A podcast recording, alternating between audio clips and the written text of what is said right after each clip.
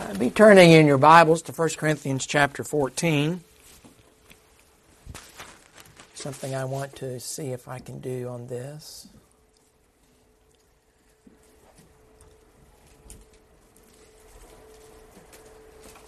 Or maybe not. Okay, that's fine. Let's don't foul it up. I'll check that later. Take that off. Okay. Give me my iPad. I'm going to have to have that. Thanks, honey. 1 Corinthians chapter 14.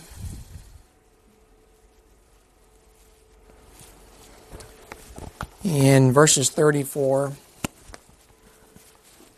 And hand me my Bible down in my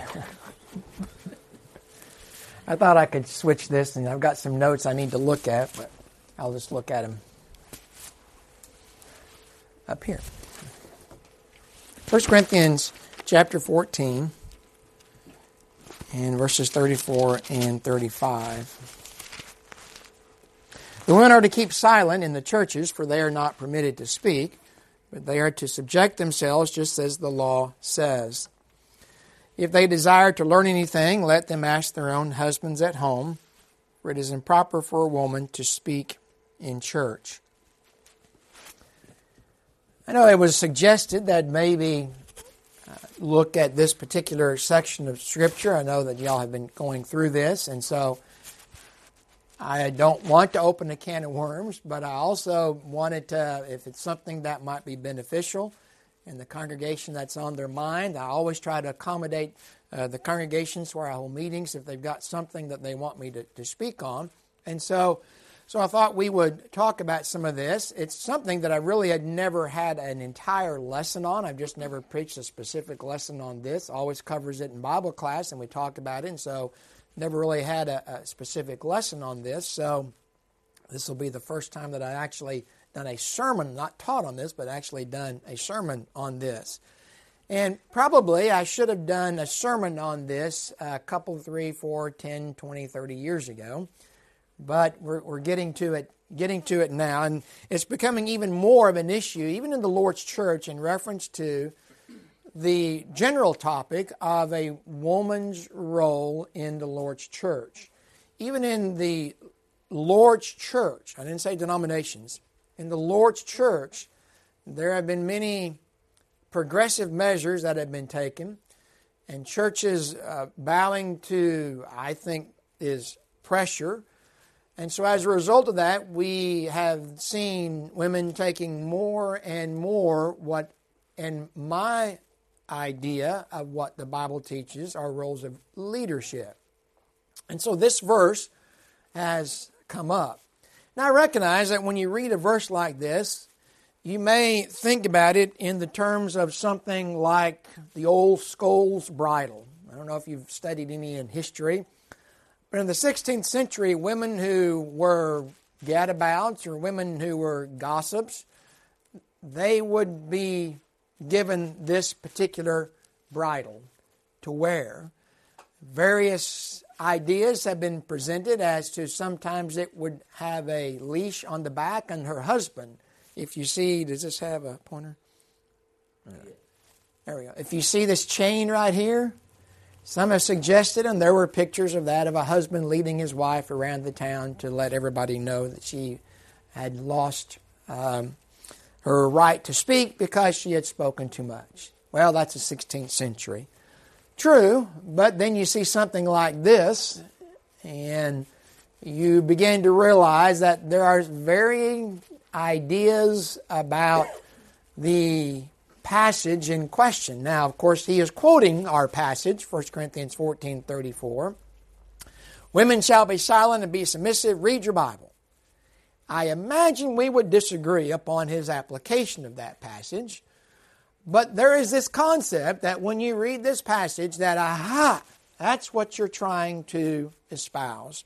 And so I want to talk a little bit about this particular thing. And, and is, is that really what the Apostle Paul is, is stating when he states this to the church in, in Corinth? I want you to notice that from this text, that there are some exhortations being given to women. The exhortations are they are to keep silent in the churches. The second thing is that it is improper for them to speak in church. And the third thing is that they are to be subject. Now, I suppose that when you just lay it out like that, someone might look at that and say, aha, the curse of the three S's for a woman silent, speak not, submissive, or subjection. But let's think for just a moment about these three words, because these are the three words that are in our text. And so we need to make sure that we get them defined. The word for silent in this text is the word sigao. And it is the word from Arndt Gingrich's lexicon, it is to say nothing, it is to keep silent. It is exactly what we perceive in reference to the idea of silent. Speak not comes from a very general word, one of the first words that you generally use when you study Greek. Not that I've studied it that much, but dabble with it. It's one of the first words that you that you learn, and that's the word laleo. And that word just is to use words in order to declare one's mind and to disclose one's thoughts. It just is to speak. So, silent, say nothing. Do not use words to declare your mind. So here is the positive, here is the negative. It's hard to miss what Paul is saying, right? Do not say a word. Absolute silent. Say nothing. And then the third idea that he gives is the idea of subjection. And that comes from uh, the Greek the Greek word hupotasso, which is to arrange under, to subordinate in in the middle idea, the middle voice, to subject oneself or to obey. Now, maybe I'm telling you everything that you've already known, and some of this probably already covered in your classes, but those are those the three words. Now, I don't look at that as the curse of the three S's. Uh, that's not my idea, and I don't think that's the Lord's idea on that. But those are the three words that Paul uses, and that's how those are defined. So we might say that the conclusion then is from the definition of these words that a woman is to say nothing in church. That's what the definition said. She is not allowed to speak. And for that to occur, or if that occurs, then she would be insubordinate. Now, don't do the yeah but thing. Just, just acknowledge the fact that, okay, from the definitions of the words, that's the conclusion. But is that a contradictory conclusion? Did Paul contradict what he stated back in 1 Corinthians chapter 11 and verse 5? Flip back over there to chapter 11 and verse 5. But every woman who has her head uncovered while praying or prophesying disgraces her head, for she is one and the same as the woman whose head is shaved. Now, is if she's prophesying, is that a contradiction to 1 Corinthians 14? Now, I will say that. I don't have this in the slides, but I will say that there are people who take this position. That Bible scholars take the position, yes, Paul contradicted himself. From chapter 11 to chapter 14, he contradicted himself. But chapter 11 is the greater principle, and so we just ignore the principle found in 1 Corinthians 14 for the greater principle of 1 Corinthians 11. Well, I got two issues with that. Number one, who determines the greater principle? Who's determining that? Well, man is. The greater problem that I have with that is really? You're saying that an inspired apostle contradicted himself. If we back that up, what we're saying is the Holy Spirit contradicted himself. I don't believe that. In fact, I believe that it's a violation of the very text because in the very text that we're going to read, we're going to find that God is not the author of confusion. Well, that'd be confusing to say, okay, well, in this chapter it's okay, but in this chapter it's not okay. What? No, I don't believe that. And so that's for that reason I didn't include that in this. Well, what about this? Is it a contradictory conclusion because she is supposed to sing? Notice in Ephesians chapter 5, what is the word that Paul uses to describe her singing or the concept of singing. Ephesians 5:19, it is speaking. And guess what word that is? It's the same word as in 1 Corinthians 14. To speak one's mind. But how is this speaking of the mind taking place? To speak to one another in psalms, hymns, and spiritual songs, singing, making melody with your heart to the Lord. So, is what Paul says here then a contradiction with 1 Corinthians 11 and with Ephesians chapter 5? Now, this is interesting when you look at to how individuals have explained this, and I'm not going to spend a lot of time on this, but some, and this has been probably the more common explanation in denominational circles and in theological circles, at least it's been the more common explanation among liberal theologians in the last 10 or 15 years. And they said, really, what has happened in this text is that it is an interpolation. And what basically an interpolation is, yes, I had to look that up too. I knew pretty much what it was, but I had to look that up. It's what they were really saying. It really is just an insertion.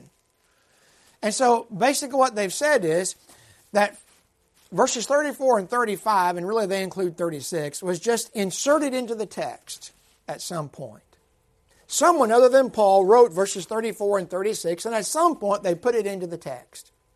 Now, what's interesting about it is if you have the New Revised Standard Version, that's not the best version to use, but it's interesting that what they did is they acknowledged the fact that there, in their mind, was questionable manuscript uh, evidence. So they put verses 34, 35, and 36 in parentheses, as if to acknowledge the fact that maybe they don't really belong here. Now, what has given rise to this idea is that some manuscripts, some of the manuscripts that we have of the New Testament, actually have these verses appearing after verse 40, which they believe supports this idea of, you see, that proves that it was inserted into the text at a later time by another scribe who wanted to make this point. But here's the problem all the extant manuscripts have these verses. Every manuscript of the New Testament that we have have these verses in them. I like what uh, David Garland said in his commentary.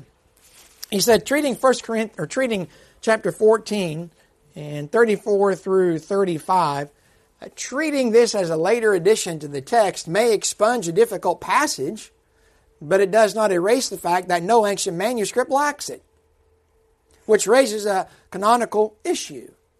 Identifying 14, 34, and 35 as an interpolation seems driven more by the difficulty of finding a viable solution. Now, that's in the context of the idea of among theologians.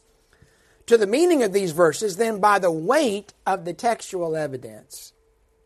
In other words, who's driving the wagon here? Well, it's the idea that, well, we can't find a solution, so let's just toss them out. Let's just say they weren't supposed to be in there anyway. The external evidence is too weak to support this theory, he says. But there have been other explanations. Some have said, no, what Paul really is doing is he's just quoting what the Corinthians were saying, and then he sarcastically rebuts that in verse 36. Now, this is an unusually long quote that Paul would be giving, and there's no indication that he's quoting. This would make Paul espousing more freedom to those who would restrict it. In reality, Paul is attempting to do the exact opposite restricting the Corinthians' freedom of expression in their worship. There have been other explanations that have been given. They've said, well, it's just a cultural thing. The women in Achaia, uh, they were more restricted than the women in Macedonia. And so, churches in verse 34 only refers to the Achaean churches. After stating, as in all the churches of the saints, in verse 33? That, that it's just a cultural thing. No, that, that doesn't make any sense. Others will say, well, what he means is uninspired speaking. That is, that this is the prohibition against uninspired speaking by women. And so, in uninspired speaking by men and inspired speaking by women would be acceptable. Well, that, that doesn't work either. And so That's why I don't spend a lot of time on all of those. All of these are unacceptable explanations. So, how do we get our explanation? How about we consider the context? I know for some that's a broad and uh, dangerous idea, but how about we just look at the context? What is found in the context that might help us to figure out, well, what did Paul mean when he made that statement in 1 Corinthians 14? So let's look at our text in the context of chapter 12, 13, and 14. Because in this context, you're dealing with this, this idea of spiritual gifts. And as in so much about the Corinthian church, they, they were, as he says, they were carnal, they were babes, and they were struggling to become more spiritually minded. But because of that, they, they had some funny ideas and some strange actions. And they had some funny ideas in reference to spiritual gifts. And so Paul knows he has to deal with this. And so in the beginning of chapter 12, Paul says, Look, you have a variety of gifts, but there's something that you need to see is that they all come from the same Spirit. Now, we know, because you've already gone through that book, we know why Paul says that. Because the Corinthians were rating gifts. If you have the gift of tongue speaking, then you're better. That's the gift to have. So they were rating them. This gift is better than that gift. And Paul said, now wait a minute. You need to look at your view of gifts and you need to understand I'm not saying that there aren't a variety of gifts, there are, but you don't need to start rating them as this is better than this because they all come from the same Spirit. And so, regardless of the gift that's been given to whatever member that has received it, all of those gifts are needed. They're all important.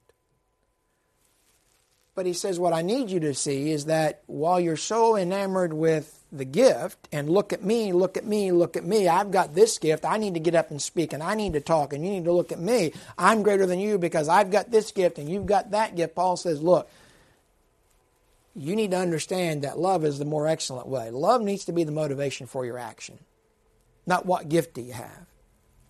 Love is the more excellent way. Love is described, love's nature is more abiding.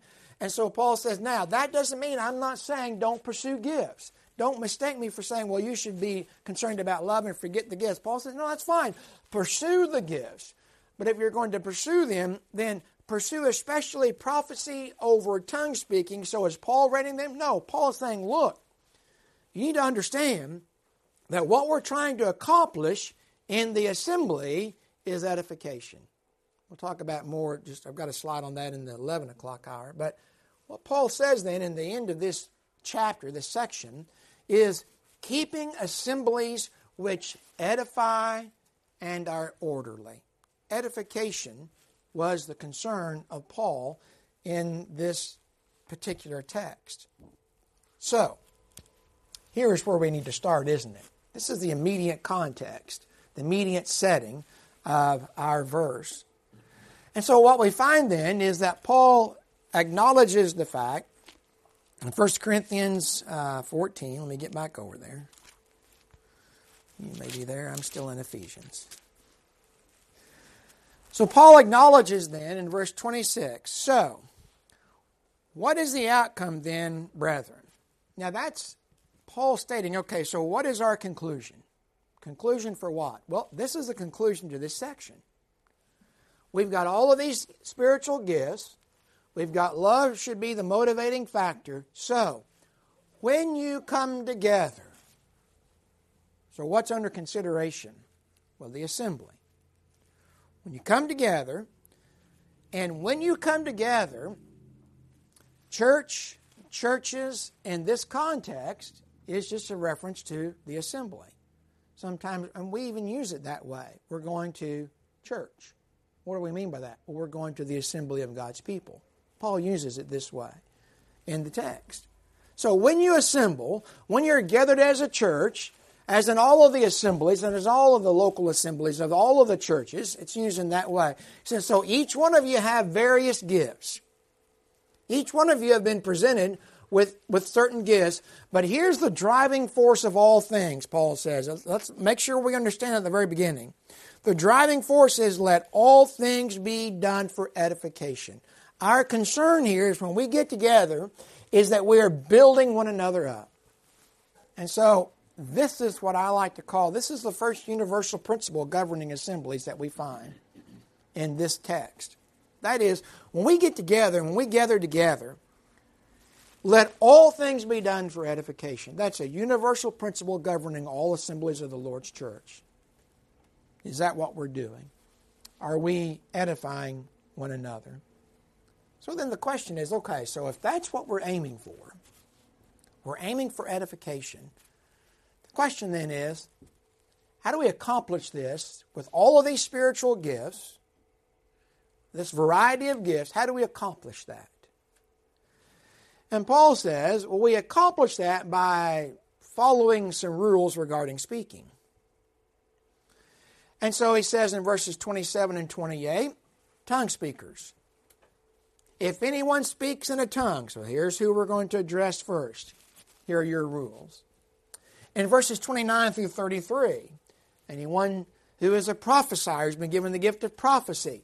Let two or three prophets speak. So here are the rules for the prophets when they speak.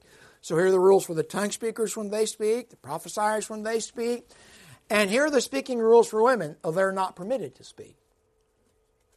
So we have rules for speaking for the tongue speakers, rule for speaking for the prophesiers, but no rules for speaking in reference to the women. Second way in which we do that is by adhering to certain rules regarding silence. We sometimes stress the fact that the women are to be silent, but did you know that there were rules for silence in reference to tongue speakers and prophesiers and the women? In verses 27 through 28, back to our tongue speaking context, if there is no interpreter, he must keep silent. Same word, silent, not say a word.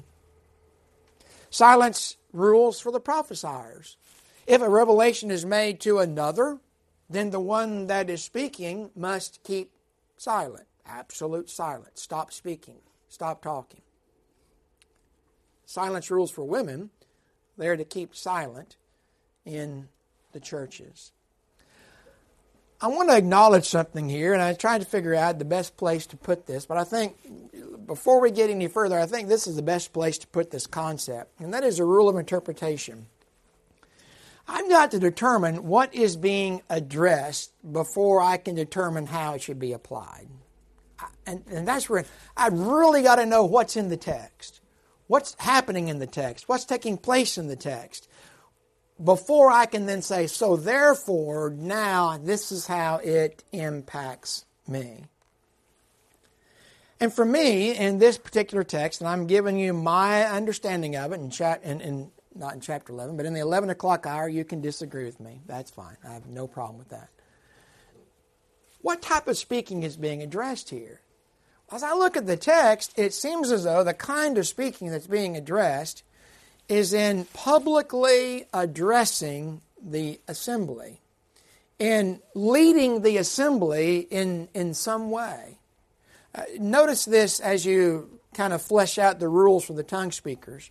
When you look at the rules for the tongue speakers, he says, okay, here's how they, they need to speak. No more than three may speak, not all at the same time. You've got to take turns.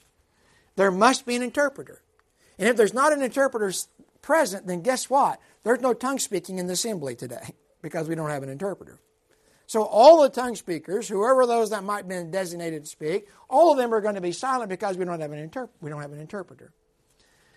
And notice what he says in reference to that. And he says this not in our immediate text, but if you back up a little bit where he's talked about, and he's dealing with this concept of the, the, the Corinthians' idea about prophesying and the Corinthians' idea about tongue speaking. And, and they were so enamored with tongue speaking. He says, Look, you need to understand that even in reference to tongue speaking, you need to understand it's always got to be done in such a way that it edifies. Look in verse 5. Now I wish that you all spoke in tongues, but even more that you would prophesy. And greater is one who prophesies than one who speaks in tongues, and unless he interprets, so that what? The church may receive edifying. Verse 12. Also, you, since you are zealous of spiritual gifts, seek to abound for the edification of the church. You go up just a few verses, what's he been talking about? Trumpets that need to make a distinct sound, languages that can be understood. He's talking about the idea of tongue speaking. And so he says, Look, you guys who have the, the gift of tongue speaking, recognize that you can be zealous for this, but it has got to abound for the edification of the church. And then finally in verse 17, for you are giving thanks well enough, but the other person is not edified. You may be praying in a tongue, but the others don't understand it because there's no interpreter, and therefore there's no edification. Paul hits it time and time again. And so, therefore, the ungifted and the unbelievers, if they come into the assembly and there's no one that's there interpreting, they're going to think that you're mad. But then we've got some rules for prophesiers. And it looks much like the rules for tongue speakers no more than two or three at the most. All must take turns. And then notice that he says that if you're not one that's doing the speaking, then what do you need to be doing? You need to be determining or judging, is the word that he uses there, passing, let the others pass judgment. So, if you're a prophesier, what is it that you are, if you're listening to someone prophesying, what is it that you're making a judgment on? That word actually is a compound word, that word judgment. And it comes from two words. The first part of that, the Greek word, denotes separation, and the second part is to distinguish and to decide and to judge. So, if someone is, is making a judgment, they're making a judgment on the legitimacy of what's being prophesied. Think about it from chapter 12 and verse 10. This may be the very thing that is this gift. You remember in 1 Corinthians 12 and 10, to another the effecting of miracles, to another prophecy. And notice the very next gift after that, to another distinguishing of spirits. Now, why would that be tied to prophecy? Well, it seems consistent because look at the next two gifts. And to various kinds of tongues, and what's right after that? Interpretation of tongues. And so it's not surprising then that, okay, you've got someone that's prophesying, but how do I know that he really did get a message from the Holy Spirit?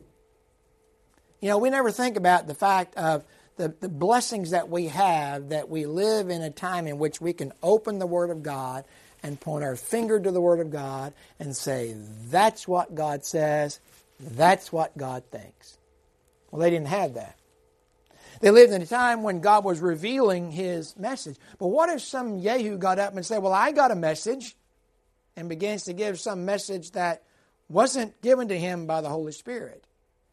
Then the man with the distinguisher of spirit said, uh, No, we need to separate what you're saying. Remember, that's what that word judgment is. Separate what you're saying from the truth. It needs to be separated. It needs to be distinguished from because what you're saying is not coming from the Word of God, not coming from the Spirit of God.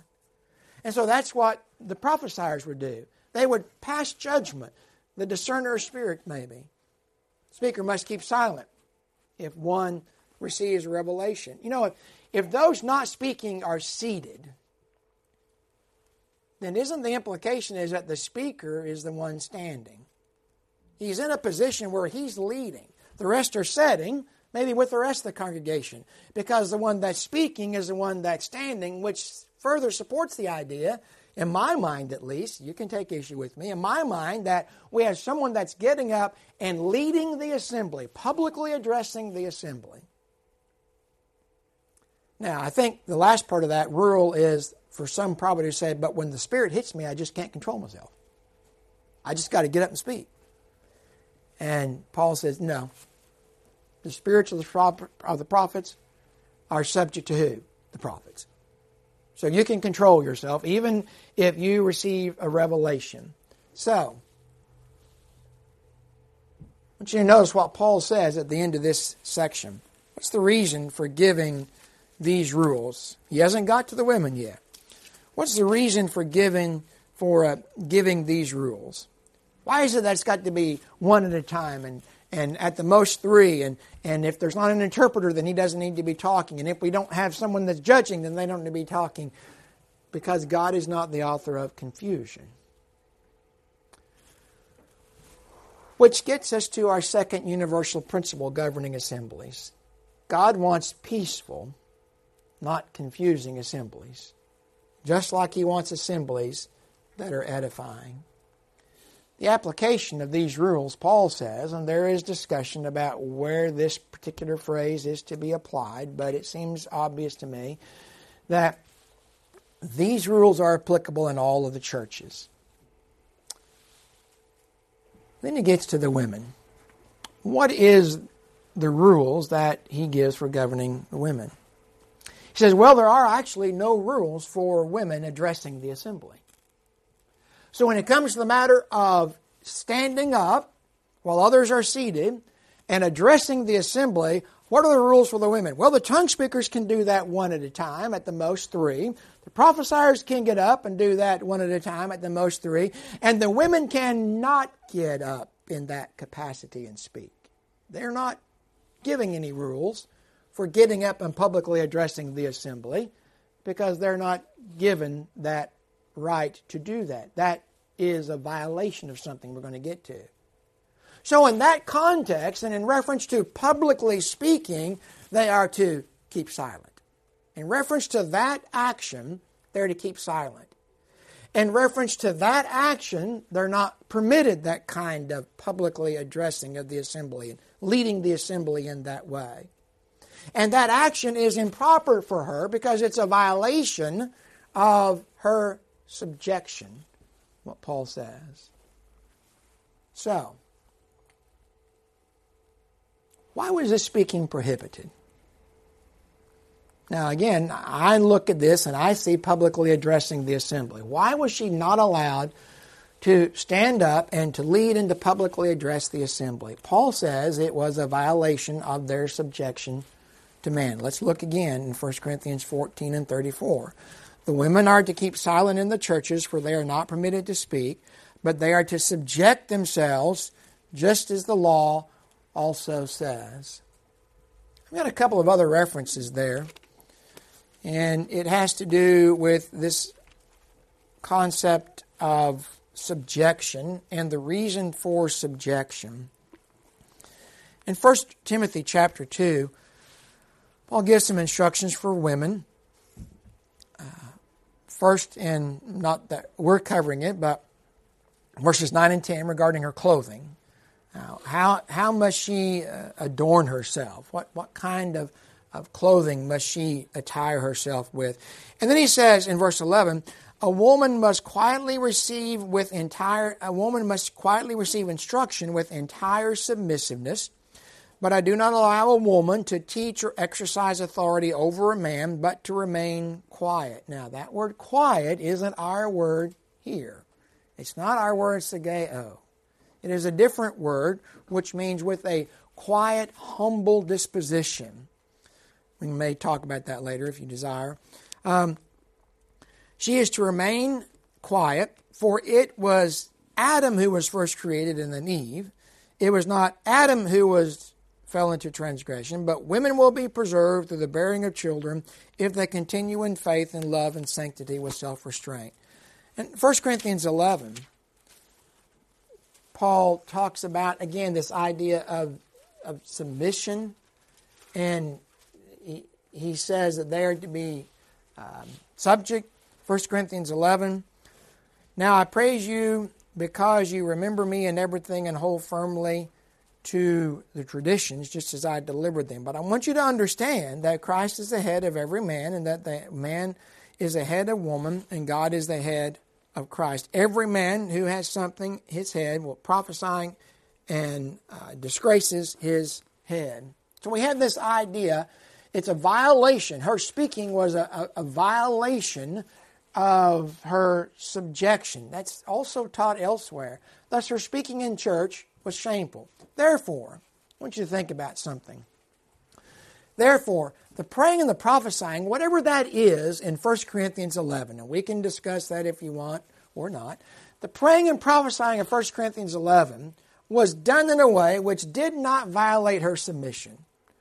The fact that, that a woman praying or prophesying, whatever that entailed, it is not the same thing that's under discussion in 1 Corinthians chapter 14. There is some difference there. Someone will say, well, she just needs to put on a covering and that's a symbol of our authority.